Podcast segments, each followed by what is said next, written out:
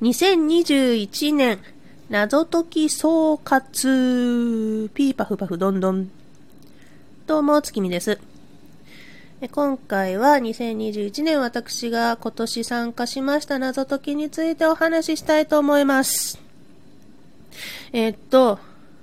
まず何をカウントしたかっていうと、リアル公演、そしてリモートバージョンとオンライン脱出ゲームとキット型の脱出ゲーム、これをカウントしまして総数21でした。21のゲームに参加しまして、そのうちの脱出成功率が12、21分の12、パーセンテージでいうと 57.1% の成功率でございました。ごめんねキット型とオンライン脱出ゲームを入れると底上げされるよね。ごめんねこの2つに関してはまあね、失敗のしようがないというかそれを分かった上で母数に入れてごめんねいやちょっとこれ外すとね、数字が寂しいことになるから入れさせてください。ごめんなさい、ヘタレではい、21のうちスクラップ関連のものが20でしたいやもうスクラップばっかじゃんっていう話です。すいません。そうに2年前の2019年の記録を見ると、総参加数23なんですけど、そのうちこういろんな団体さん、スクラップだけじゃなくて結構いろんな団体さん参加してたんですけども、やっぱちょっとご時世的にもねなかなか厳しいものがありまして、今年はっていうか、まあそもそもが結構スクラップメインなところはあるんですけども、まあ来年はね、もうちょっとこうね、動けるように、動きやすくなったらぜひともいろんな団体さんまた参加しに行きたいなと思っております。で、今年の謎解き界隈で話題になったものって言えばやっぱりこれじゃないでしょうか。スクラップが主催しましたオンラインリアル脱出ゲーム大パーティー1月16日とオンラインリアル脱出ゲームサマーフェス8月4日からの約2ヶ月間。これですよ。ね。大パーティー1月16日1日だけにいろんなものをぎゅーっと詰め込んでオンラインで遊ばしてくれたと。で、またやったらいいんじゃないのみたいな、なぜ同じ年に、しかもね、半年ちょっとでやるのかはわかんないけど、サマーフェスまでやらかしました。この会社本当にアホですね。褒め言葉。はい。いやー、本当に楽しかったね。特にやっぱり1月の大パーティーは素晴らしく楽しかったです。で、大パーティーとサマーフェスそれぞれ私が気になったものというと、大パーティーでは終わらない公開捜査とオンラインパパラッチ企業の不正を暴き出せ。サマーフェスの方は終わらない公開捜査、記憶喪失スペシャルとオンラインパパラッチ新郎失踪の真相を暴き出せでございますね。まあ結局同じようなもんかいっていう話なんですけど、いや終わらない公開捜査両方とも私取り上げましたけども、どっちが好みっていうとやっぱりね、1月の大パーティーの初回の方ですね。これエンディングっていうかラストが本当にびっくりしたので、そんなことあるんかいっていうね。あれは本当に奇想天外でした。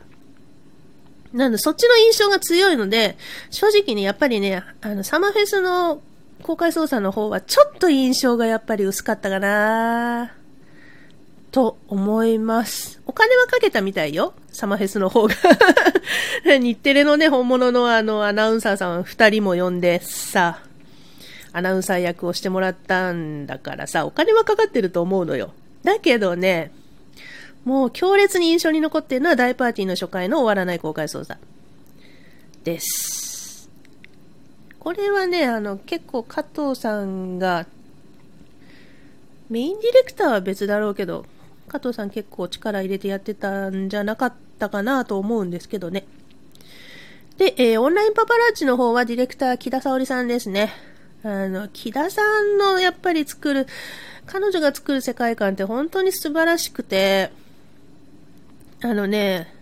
ティーの方もサマーフェスの方もやっぱりね、キャラクターが本当にね可愛いんですよ。みんな特にね、主役の女の子がね、それぞれ本当に可愛いんですよ。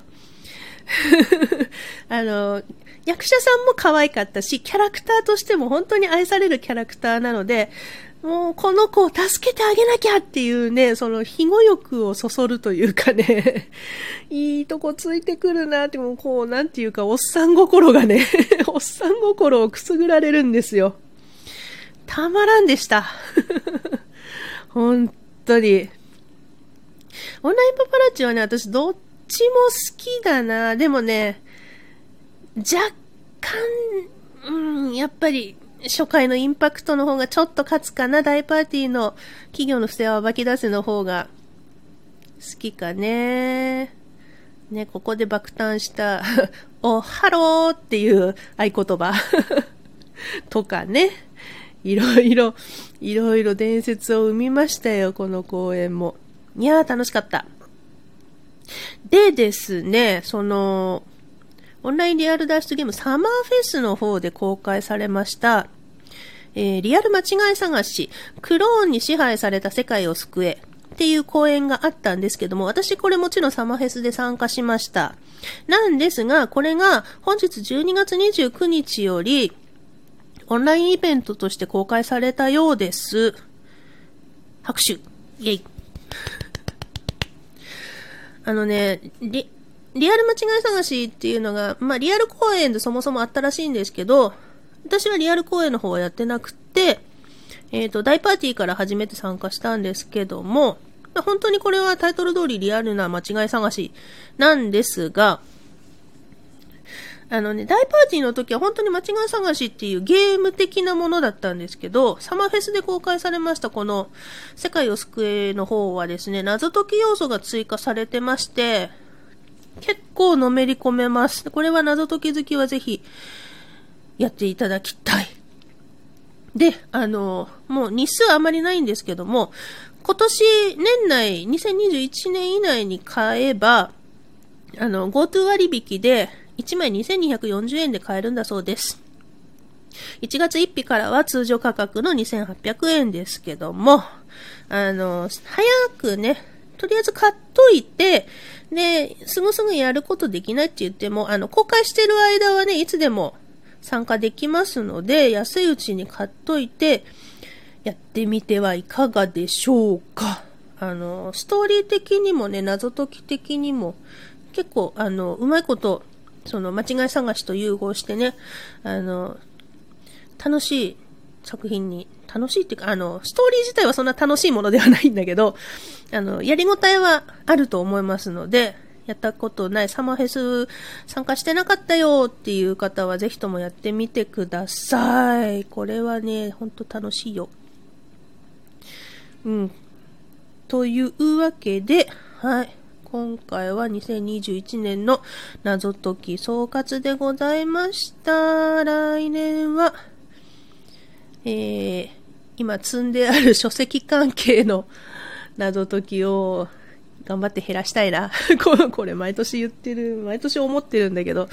積み謎消化を目指してまずは。それから、スクラップも参加しつつ、スクラップ以外の団体さんもできるだけ遊びに行きたいなと思っております。まあ大体、夫と二人で、あちこち行ってますんで、もし一緒される方おりましたらよろしくお願いします。拾ってやってください。ポンコツなんですけども。よろしくお願いします。はい、それでは以上。もうこれ今年最後の収録かな。というわけで、それではまた来年。月見でした。バイバイ。